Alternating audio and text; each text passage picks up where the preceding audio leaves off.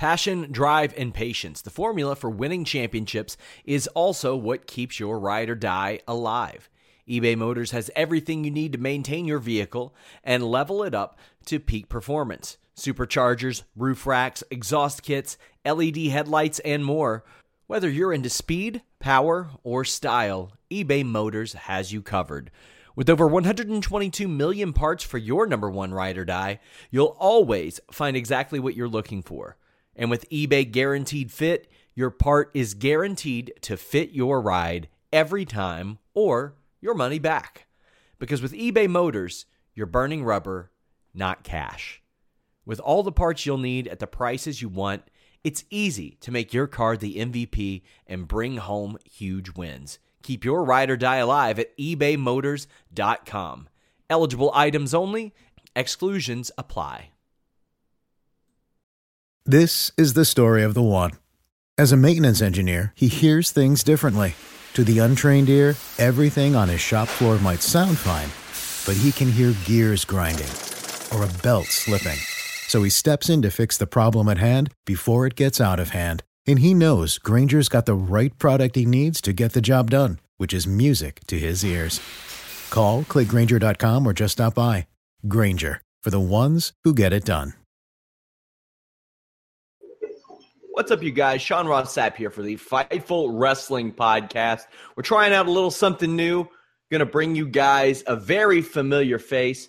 Uh, you've seen him alongside the greats in pro wrestling. He is one of the greats in pro wrestling. The man is JJ Dillon. JJ, how are you? Fine. How are you, Sean? I'm doing great. Uh, for this show, we're gonna we're gonna talk about a centralized topic each time, unless unless Ric Flair does something crazy uh, one day, and then we might talk about that for a little while. If he goes some and uh, that could be a, that could be a daily occurrence. That's true. This might turn into what did Ric Flair just do podcast. But one thing I wanted to talk to you about was your transition from WWF to WCW in 1997. Now, of course, all this is in your book, which you all can get on Amazon. It's also available on Kindle. What led to your departure from the WWF in 1997? Well, I was there.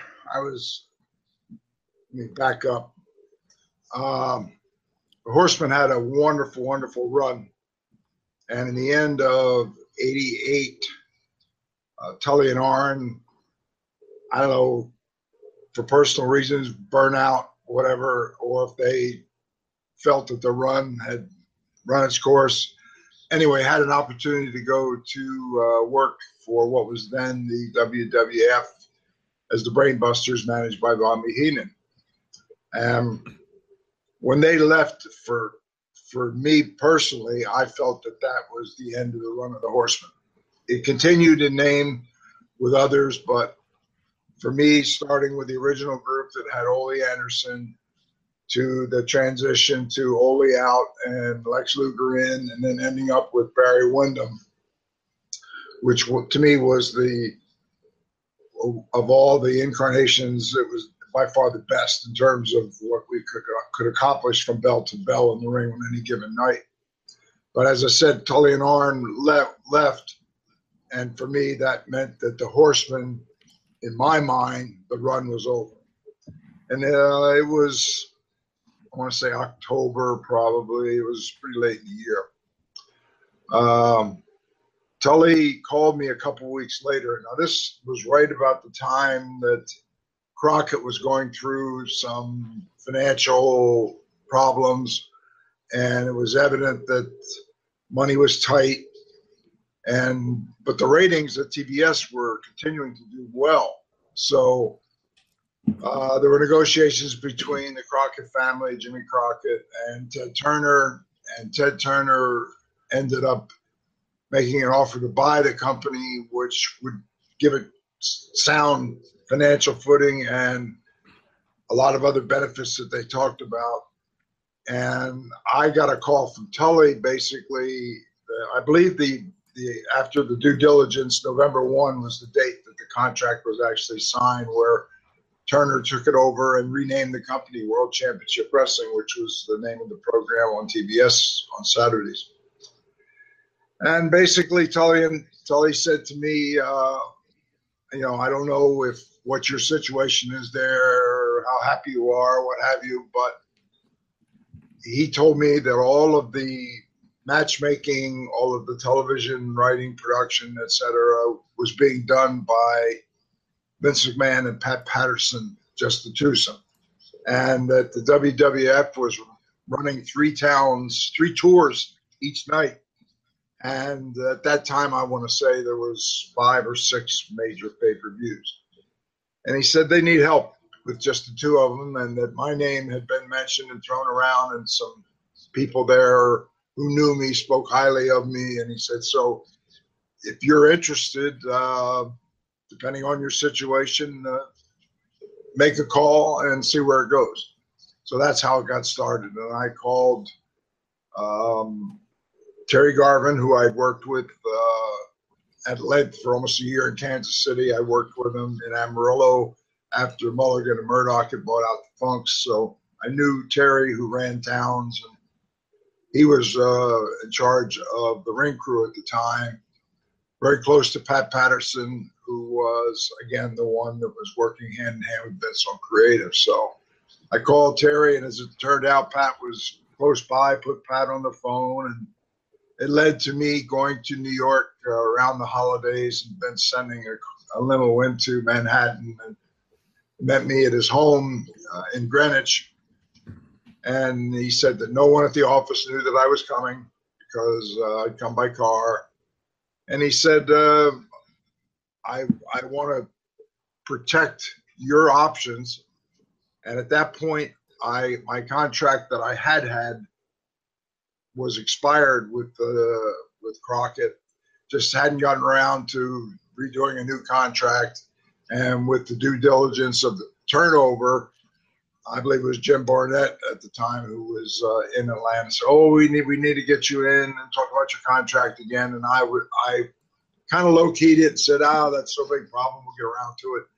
And I wanted to really keep my options open. So I met with Vince in his home in Greenwich, and uh, he told me, made it clear that he was not interested in me as a, an on-air talent. That if he hired me, I would be walking off camera, and that he would be utilizing my, from what he had heard, my attention to detail skills and whatever. How did, how did that make you feel? The how did that make you feel being told that you wouldn't be on screen?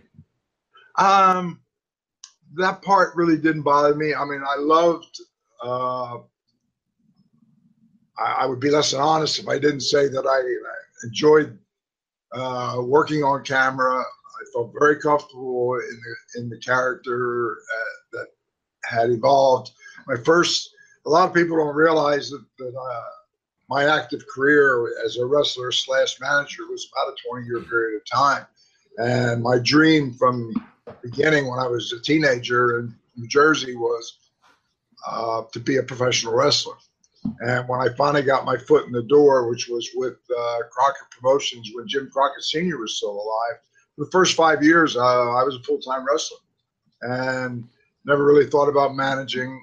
And I got a phone call from Archie Gouldie, the Mongolian stomper who I had wrestled in the Canadian Maritimes. Uh, after Charlotte, the Maritimes. I went to Amarillo for a year, a couple tours in Japan, and then went to Florida. And Stomper was wrestling in Florida at the time. Left to go to Tennessee, I believe, with Bearcat Wright as his manager, and that didn't work out.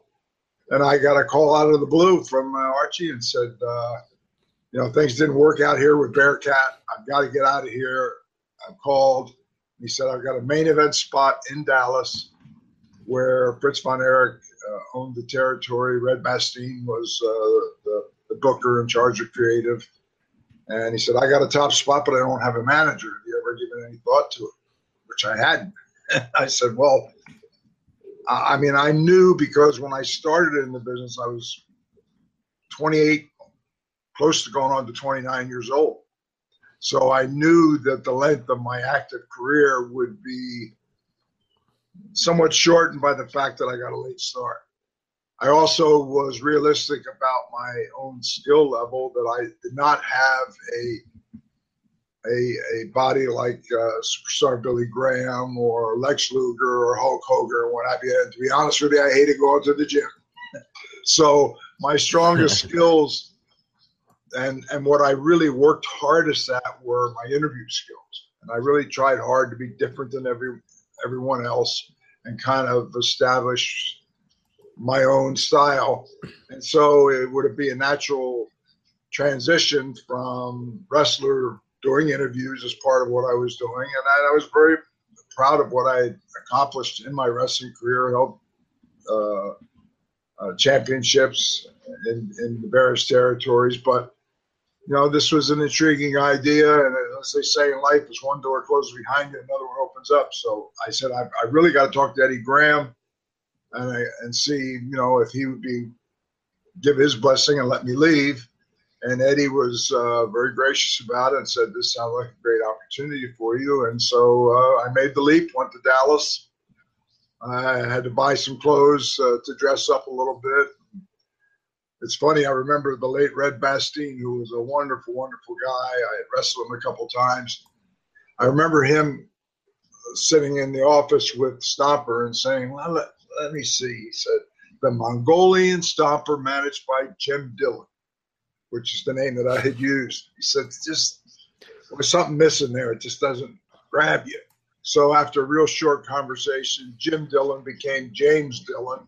And he said, now that sounds more business-like. He said, but you should have a middle initial. So I became James J. Dillon uh, at the beginning of my managerial career, and it stuck with me for from, from there on out and was shortened off into people calling me JJ. Hey, that's one of the reasons I adopted my middle name. It's more memorable. It's it's easier to it's easier professionally for people to remember. Now, obviously, you you were with WWE for several years, and we'll talk about some of those things as, as they arise uh, in future shows. But when did when did you know that the writing was on the wall with WWE? Was it what is it? But uh, was it a progressive thing, or was it just a happened one day situation? Uh, it was a progressive thing. Uh, if you look back at the history of people that have been there in that position, it's kind of like the the press secretary for the for the current president of the United States. Um, he is the one that has to go out there on the press conferences and try to explain to the media what the president is actually saying and to add credibility to it, and at the same time know that the minute he steps through the door, the first face he's going to see is the president, as to whether he uh, um, has a smile on his face or a frown on his face. So it's a it's a it's a tough job. Um, it, to kind of simplify it, Vince McMahon takes credit for everything that's good and, and takes no blame for anything that he feels is not good and in that position, you're you're kind of the person who uh, um, all the negativity is reflected on. So it, it's a tough job in that sense, and I at the same time, to be honest, and you, you mentioned my book, Wrestlers Are Like Seagulls. I devote a lengthy chapter to my time with the WWE, and when I started wrestling, I knew because it was late in my career that I had to kind of pay attention to the other aspects of being matchmaking and television production and how putting the show together. Because if I was going to have any longevity in the business that I love so much, um, this this would be a, an area where I could have some longevity in my career. So, uh, and I was around some of the greatest minds uh, in Amarillo uh, I had only met Dory Funk Sr. one time, and he passed away while I was up in the Canadian Maritimes. But just being around Dory and Terry, uh, Art Nelson, even when I started in the business, being around a guy like Johnny Weaver was uh, uh a very smart guy. Ole Anderson, who's been a friend since I broke into the business, he was in Charlotte when I broke in. And I learned a lot uh, from making trips with Ole. So I was like a sponge with each territory. And to me, the highlight was when I finally went to Florida. Uh, Eddie Graham had the reputation of being a brilliant mind in, in the industry and had a tremendous influence on successful people like Bill Watts and Dusty Rhodes. And I knew from having been in Amarillo that there was a similarity in philosophy and what have you with in other words, what I'm where I'm going is I think that Eddie Graham absorbed a lot of his approach to the business, the psychology of the business, really could be traced back to Dory Funk Sr. because he was very much like Eddie from everything that I'm told. So uh, I was like a sponge everywhere I went. I was interested. Some guys go and they're interested in their match from bell to bell, don't even think about the rest of the card. Uh, I tried to look at the bigger picture. And the other thing is with the with the regional territories, every territory was different, had a different philosophy. Like Eddie Graham in Florida was big into credibility because you look at people like Jack Briscoe and Hiro Matsuda and Bob Roop and, and all the guys that uh, were legitimate uh, amateurs or successful amateurs or, or, tough guys in the business, the Harley races of the world and what have you. Um, whereas if you went to Tennessee with uh, with uh, Jarrett, Nick Gulas, uh, it was a it was off the wall crazy up there, entirely different.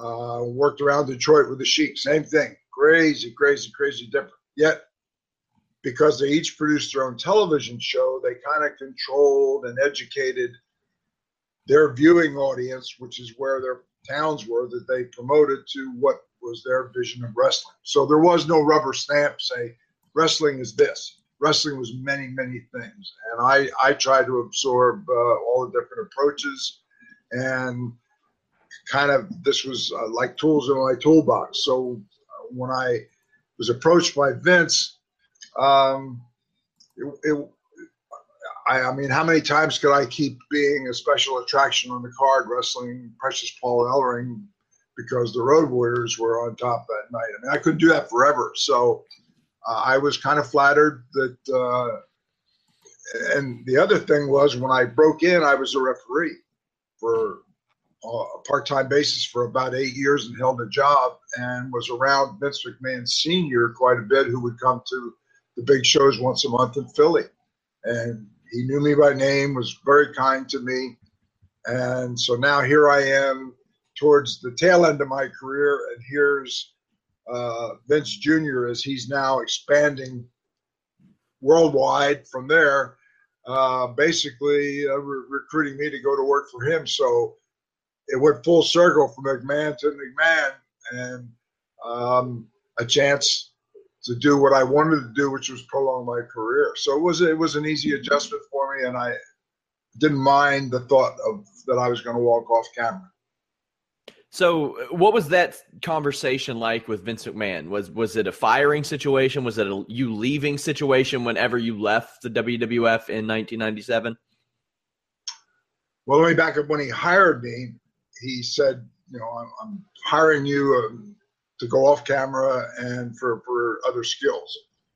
And he told me at the time, he said, I'm hoping that you'll consider my offer uh, based on this conversation. No one knows you're here, and I did it for a reason to kind of uh, protect you. And he said, if you want to go back to Atlanta, as there's now Ted Turner taking over ownership, and if you want to go back and use it as a bargaining chip to get the best deal possible with them, because I have interest in you.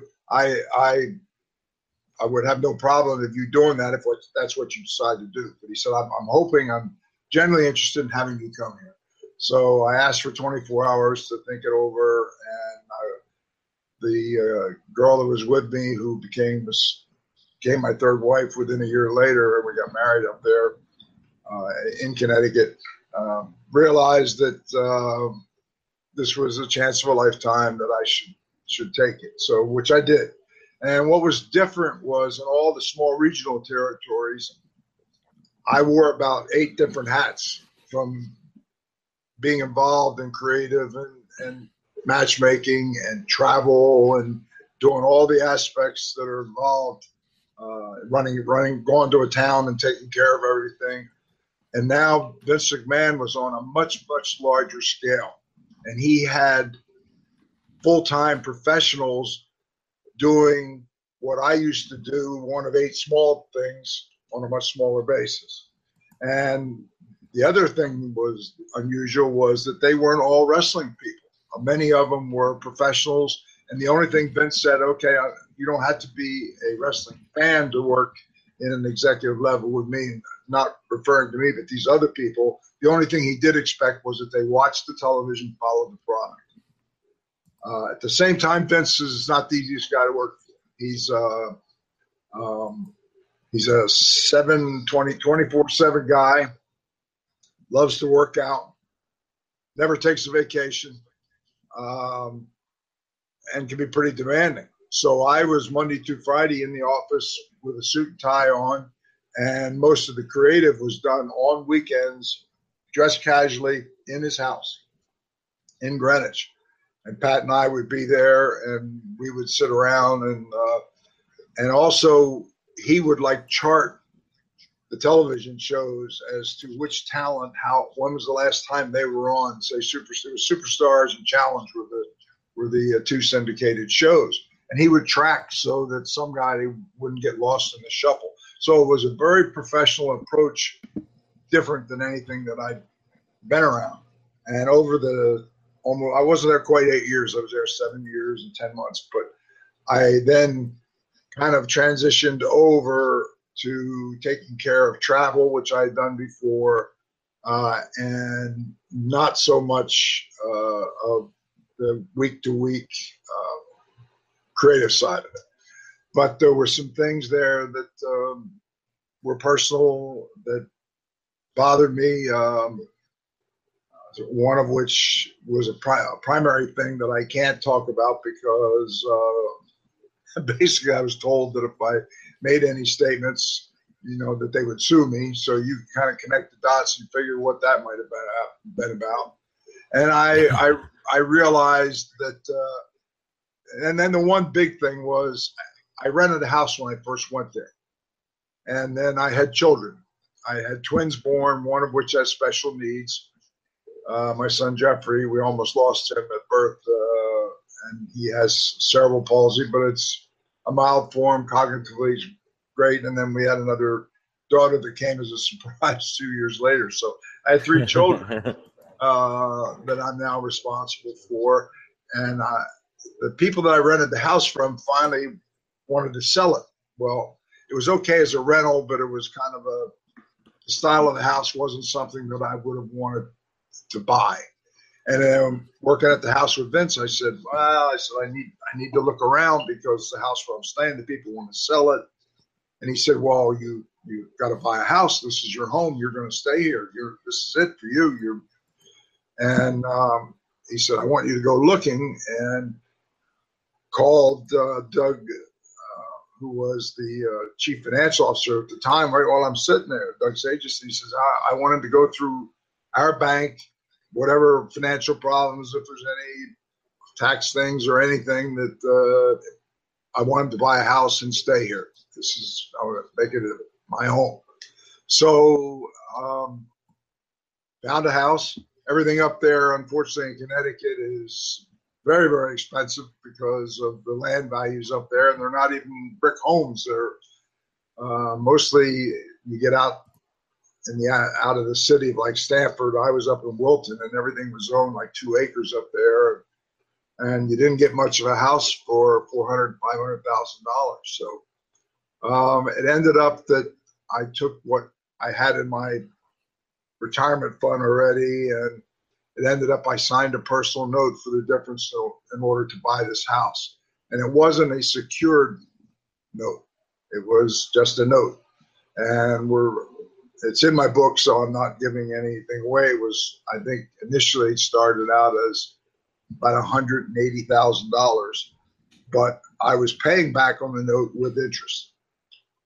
This was around the time that Vince was charged for by the feds for uh, uh, distribution of controlled substance. And it looked like for a while, as hard as the government was pursuing it, that Vince kind of made you think, well, hey, when they work this hard at you, they're going to get you for something. And he never really said, I think I'm going to do time, but he, he wanted to make preparations in the event that the worst thing happened. So he used to joke and tell Pat, you know, you guys will have to come visit me on visiting days or bring your yellow tablets and some pencils and we'll do the booking that way. Uh, when he ended up uh, and was found um, not guilty, he had a meeting in the cafeteria with all the employees in the new building and he said, that he had taken a hit of about $5 million for legal fees to see this thing through. And he said, now I've got to really tighten my belt, tighten the belt with the company, cut as everywhere and anywhere that I can. But the good news is now I can give 100% of my efforts towards uh, back all the all my concentration will be on the business to get it up where I know it can go. The problem was that uh, between a Friday and a Monday, my salary was cut 40%. Now, Ooh. most people, when you have a, a, set salary in a business uh, and you know what your mortgage is, et cetera, et cetera, et cetera, you can imagine what the impact of that was.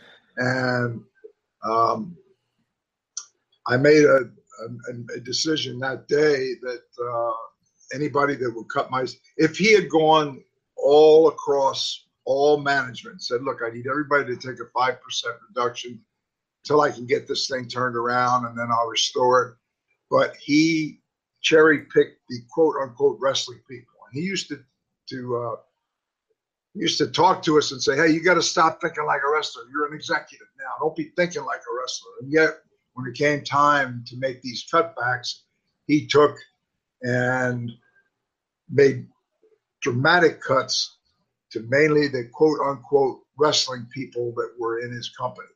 And the only one that, that said no and took a walk and went out the door, and, God bless him, uh, I, I, respected him then for it. And, and, and I'm talking about Lord Al Hayes. He said mm-hmm. no and, and walked out the door. Everybody else took it. I had no choice. I had a house. And, but I knew at that point, excuse me, that uh, I just couldn't stay there as a matter of principle. And it took a year and a half before I sold the house. The house uh, sold. Um, I had to get out of there. Didn't have another job. The house was supposed to close on Thursday, and for some reason there was some little complication that it wasn't until Friday.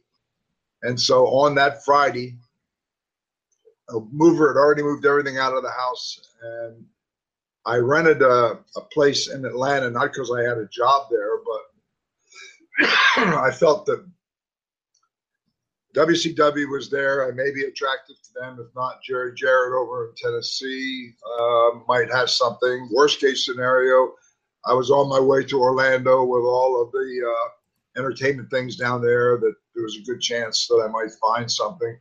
Having been a, a, a vice president of talent relations for a big company like that. So on Friday, Vince was in the office. I had my letter, and uh, uh, about two in the afternoon, uh, I heard his voice in the hall, and I said, "Vince, can I talk to you for a second? He said, "Yeah, come down here." So I walked down, and I said, "I came to your house and met you face to face when you hired me, and when I've made a decision." Um, I want to do it the same way and meet you face to face, man to man. And so I said, here's my letter of res- resignation.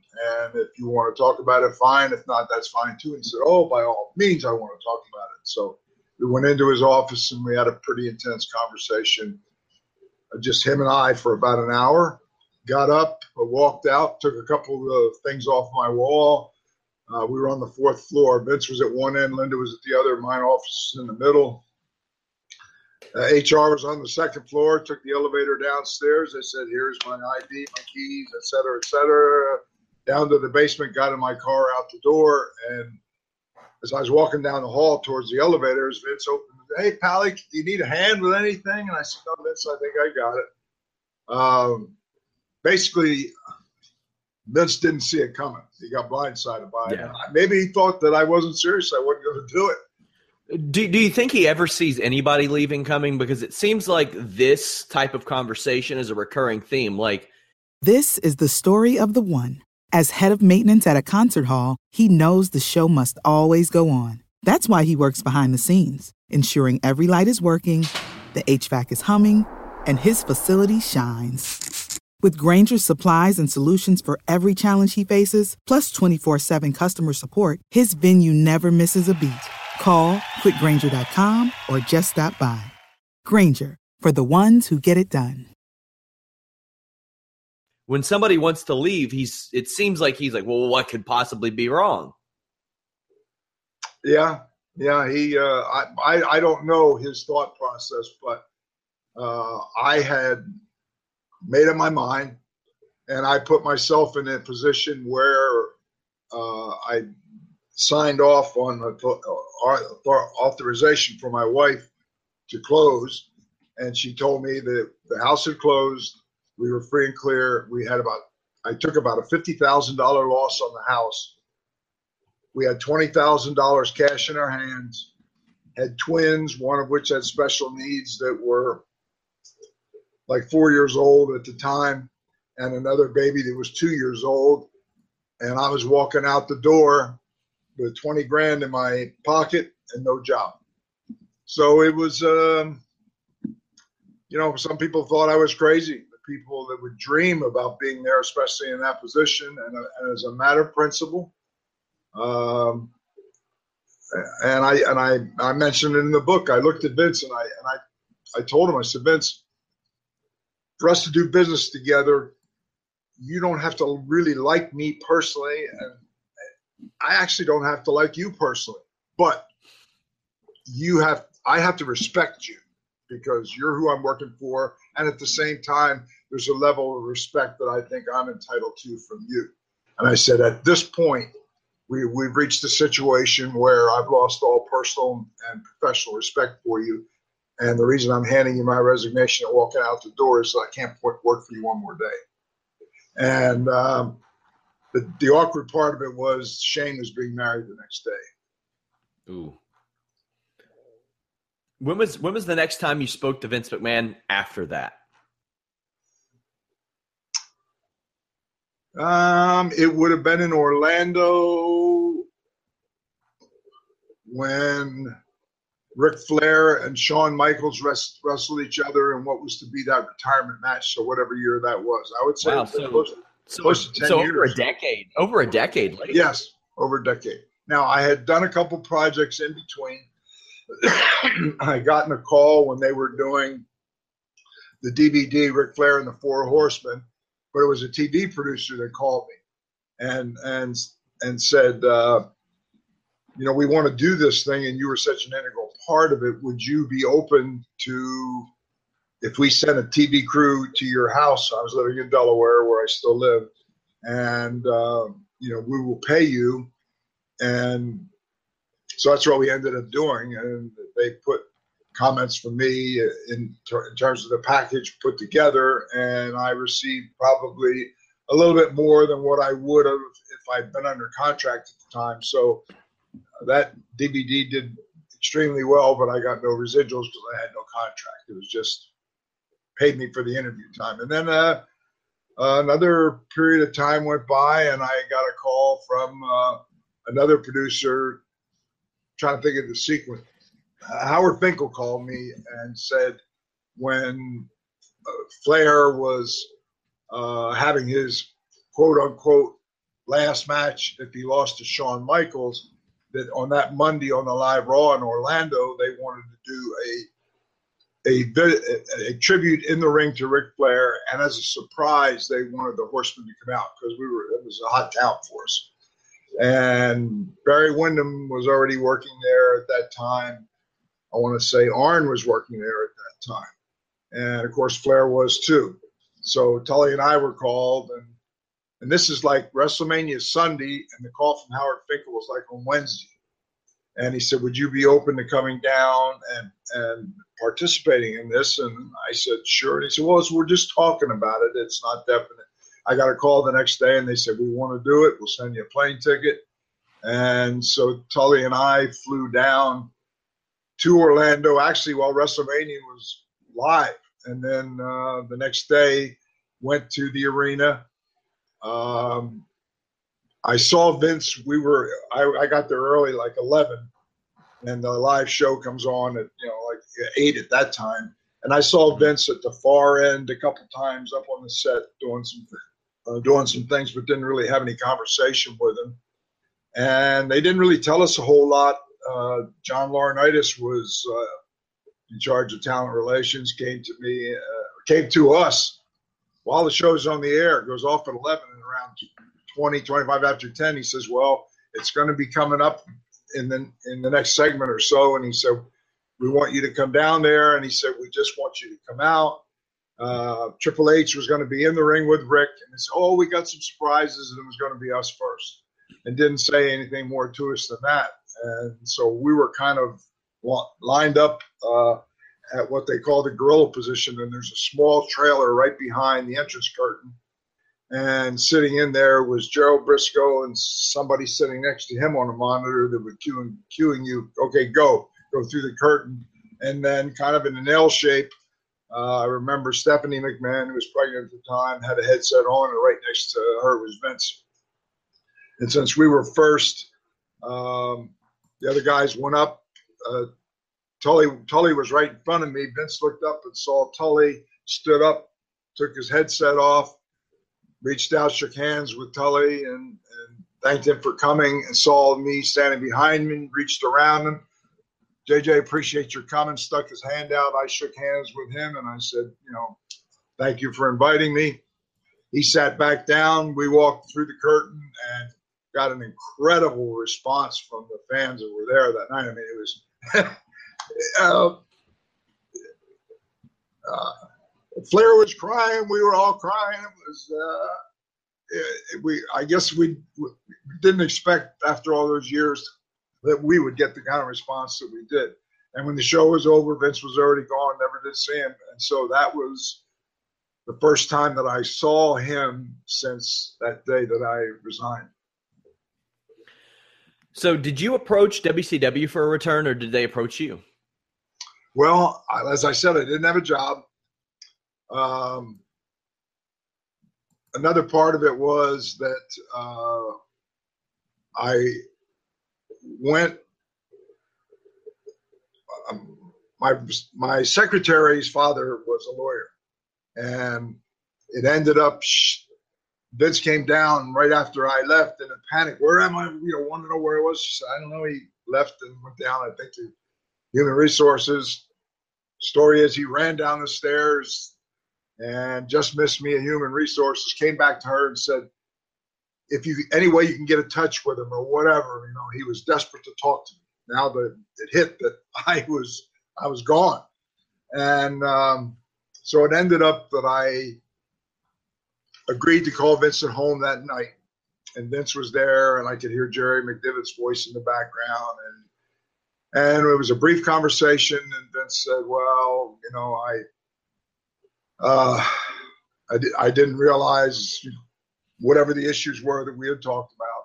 And he said, I, he was under the impression that I was going to go in town with Irv Muchnick and and do some kind of press conference and a big expose or whatever, or spill my guts and say some negative things. And I and I said, Vince, I I was I told you honestly why I was leaving, and that was it. I walked out the door with no other intent.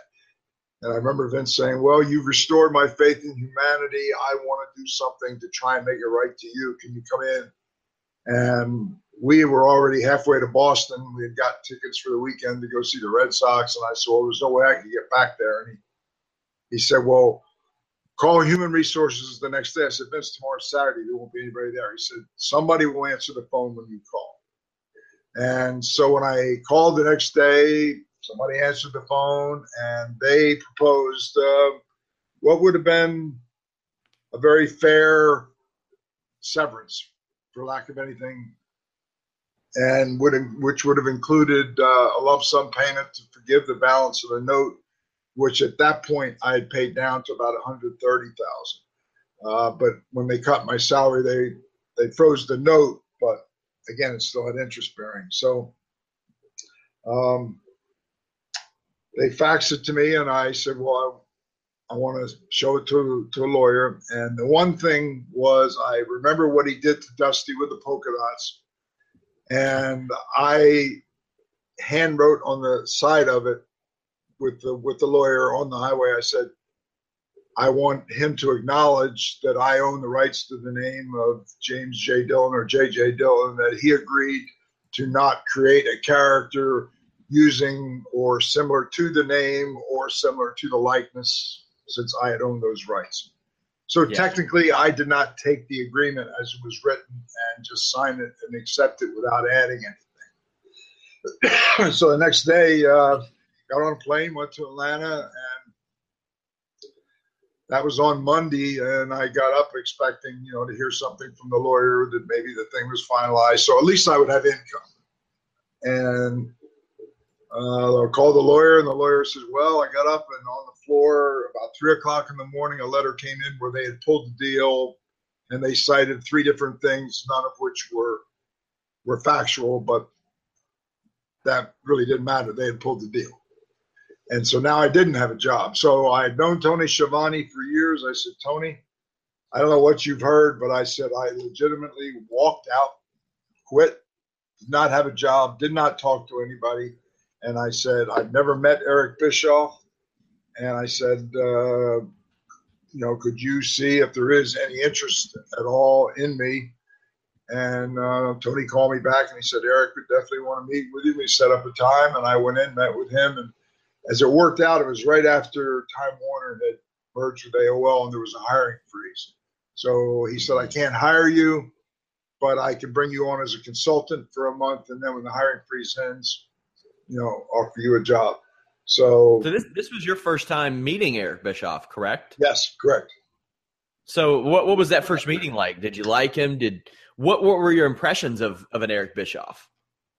Well, again, I had I I, I didn't know what to expect, and I I thought that here's a guy who um, is talking with somebody who's been an executive level for with Vince McMahon, and I didn't expect him to pry into any proprietary information that that would have been illegal for me to divulge. But I did expect him to want some general information about the process and how things worked. And in other words, he, he could have gleaned a lot of information because it, it was with Vince, I learned a lot. And if you read my book and look at it, I think I it's very balanced in terms of I learned a lot working for Vince McMahon, putting some personal things aside, and it was a, a, great experience in terms of like growth of, of my career, even at that late stage.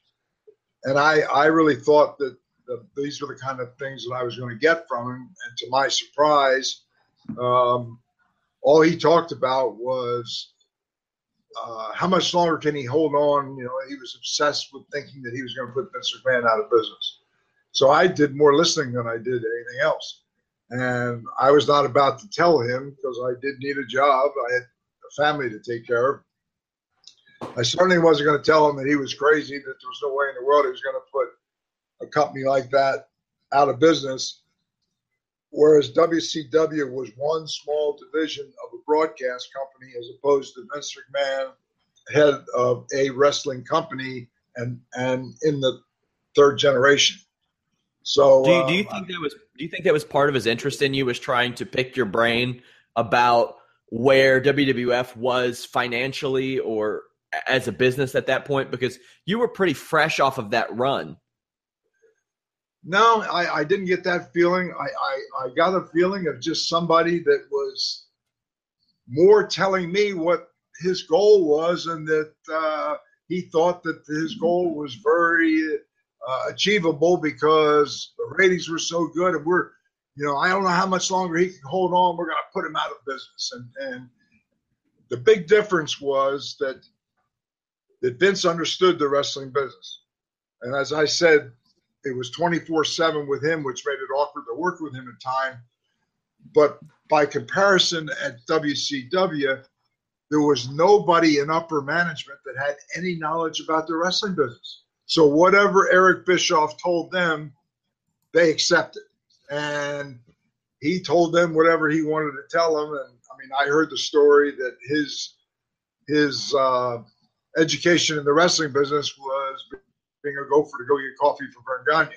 And um, so I really was not impressed in that sense. Uh, but he was in a position that one thing is that, that he's great at, certainly far superior to me, and that is he's a great salesman, presents himself well, and can really sell the sizzle.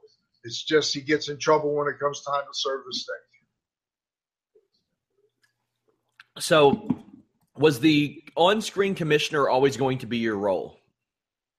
No, uh, that was something that that came along after. Uh, uh, in fact, when he hired me, he says, "Well, I'm bringing you on be- because he said there isn't a position that I'm looking to fill. It's not like there's an office down the hall with a name on the door that's that nobody's there, and I and we're we're looking.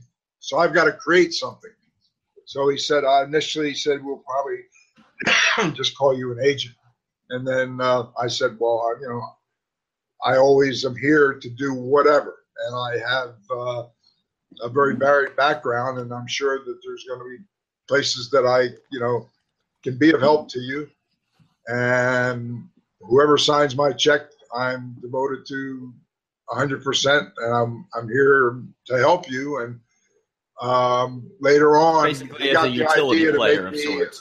Actually, they wanted one announcement, uh, and about a match coming up, and they said, "Well, you've done this kind of thing. You'd be great for it." So I remember we had moved out of CNN Center and we're outskirts in a, in a where the power plant eventually was as well.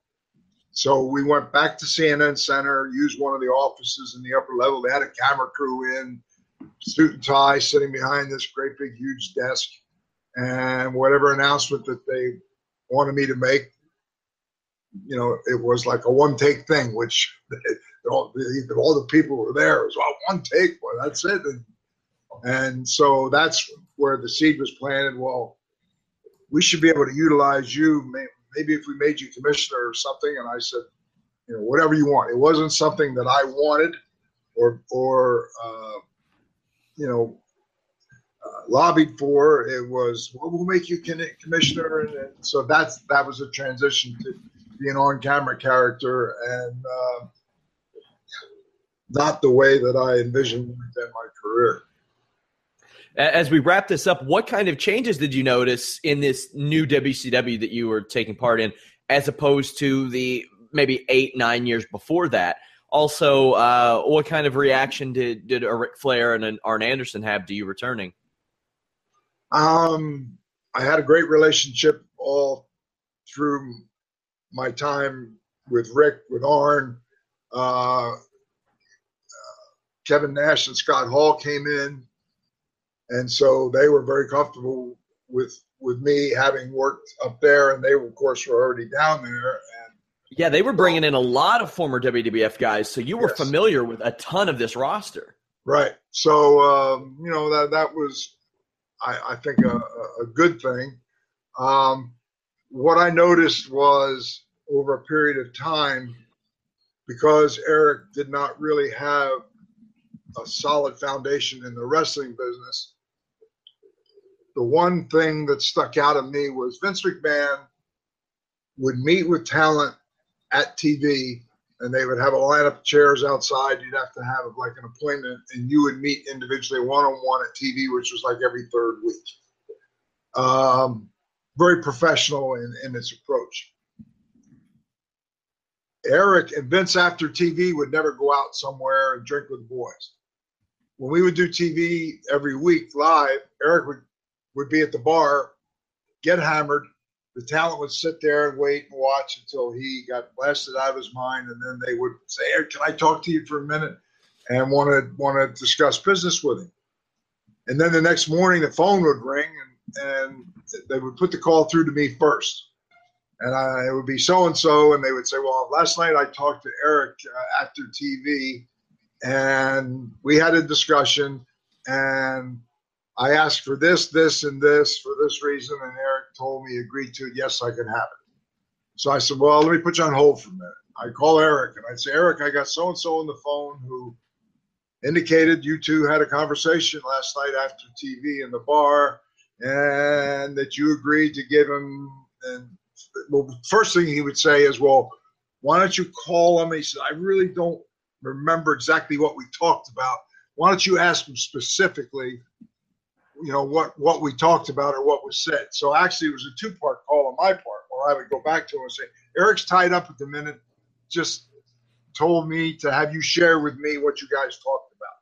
Then he would they would tell me, and I'd go back to Eric and he said, "Well, you told him that you would give him this, this, and this." He said, "Well, I guess if I did, then I did. Go ahead and uh, put it in motion."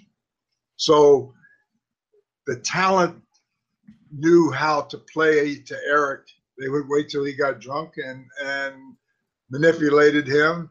And Eric was uh, basically giving out checks with somebody else's money, which eventually caught up with him.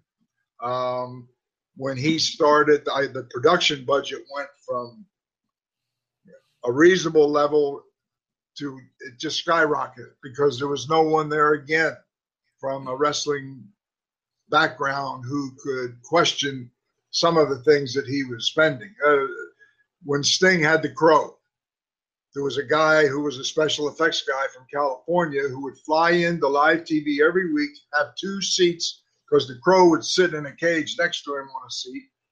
Where my mentality was, okay, if you're going to do the crow thing with Sting, the only place you use the crow, he would usually be sitting somewhere on the set, which was the same every week, even though it might be the beauty shot from way up behind. It would be it would have a different look in the arena, but when they would go to the shot with the entrance of Sting with the crow, it was the same set.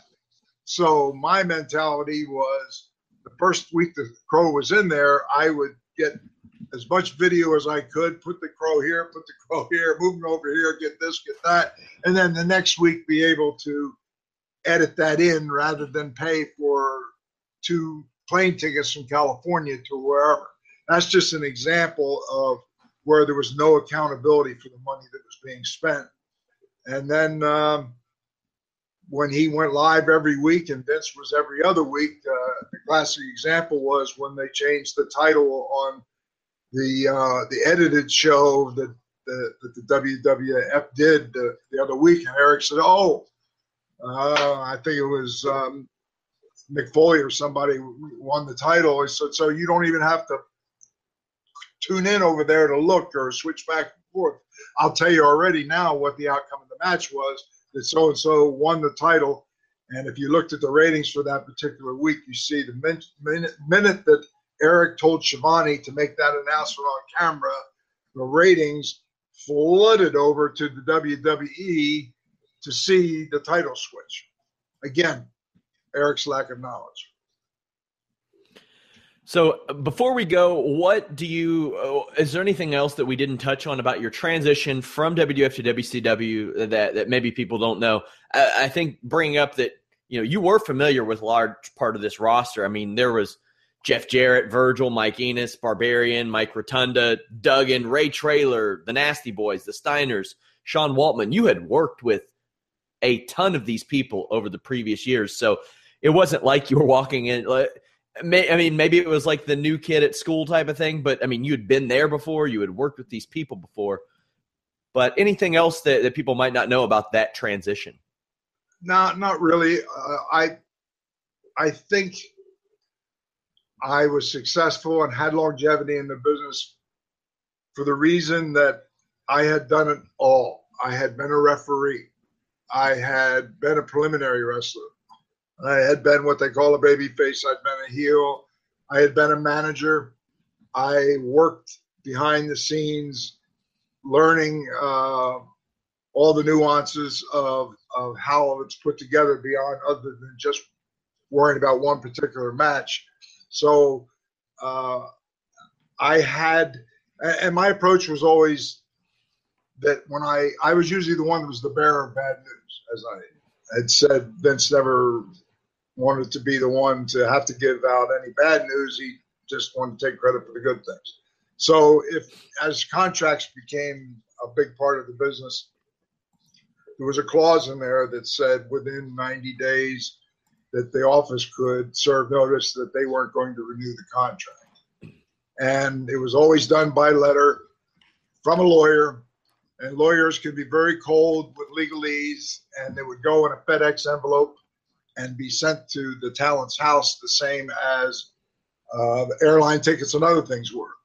And potentially, if a guy's at the gym and uh, an envelope comes, it would not be unusual, say, for a wife to say, "Oh, it's just another envelope from the office. Probably his tickets, and make sure they're in here. Open it, and there's a letter saying that your contract is not being renewed."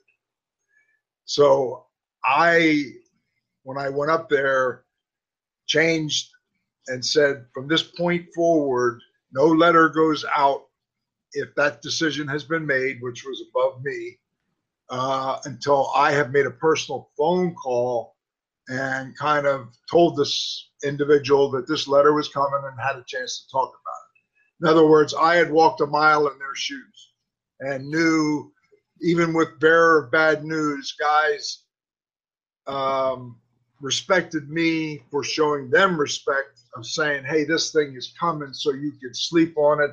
Maybe think about how you want to break it to your wife, talk about what your options are for the future. And because I had walked a mile in their shoes, um, they didn't like the fact that they were getting bad news, but at least it was done with an element of respect. And so that gave me longevity in the business. Well, JJ, I want to thank you for joining us, guys, uh, viewers, listeners, readers. Let us know what you think of the show, what you want, what you would want us to hear us talk about on future shows. Obviously, JJ Dillon has been through a lot of stuff in the pro wrestling world, including that run uh, in WWF from I think what eighty nine to ninety seven, where there was some big time. Ninety six that I left. It wasn't quite a full. Uh, okay full. So quite quite a run there, quite a run there.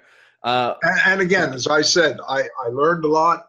It was uh, I grew uh, in terms of my education. It was another chapter in the education of my business. I learned half a half a century of my life has been involved in the wrestling business, and it's something that you that it's forever changing, and you never stop learning. And I learned a lot there, um, and I have no ill feelings. Uh, I'm in the WWE Hall of Fame. Normally, I should have put my ring on to to show it, but I have it real close by, and uh, I'm you know I'm proud of the fact, and, and in fact uh, was a little bit shocked given the circumstances of my of my leaving and how I left that uh, the decision was made to uh, induct the Four Horsemen in 2012 in Miami into the WWE Hall of Fame, and it was made clear that it included me, and that that was with uh, with uh, Vince. Vince okays everything.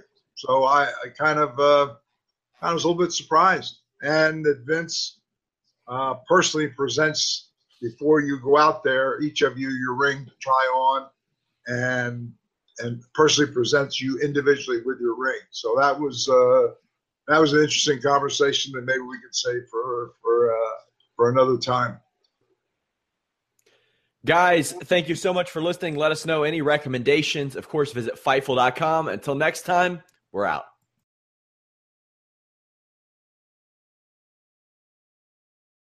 This is the story of the one. As a maintenance engineer, he hears things differently.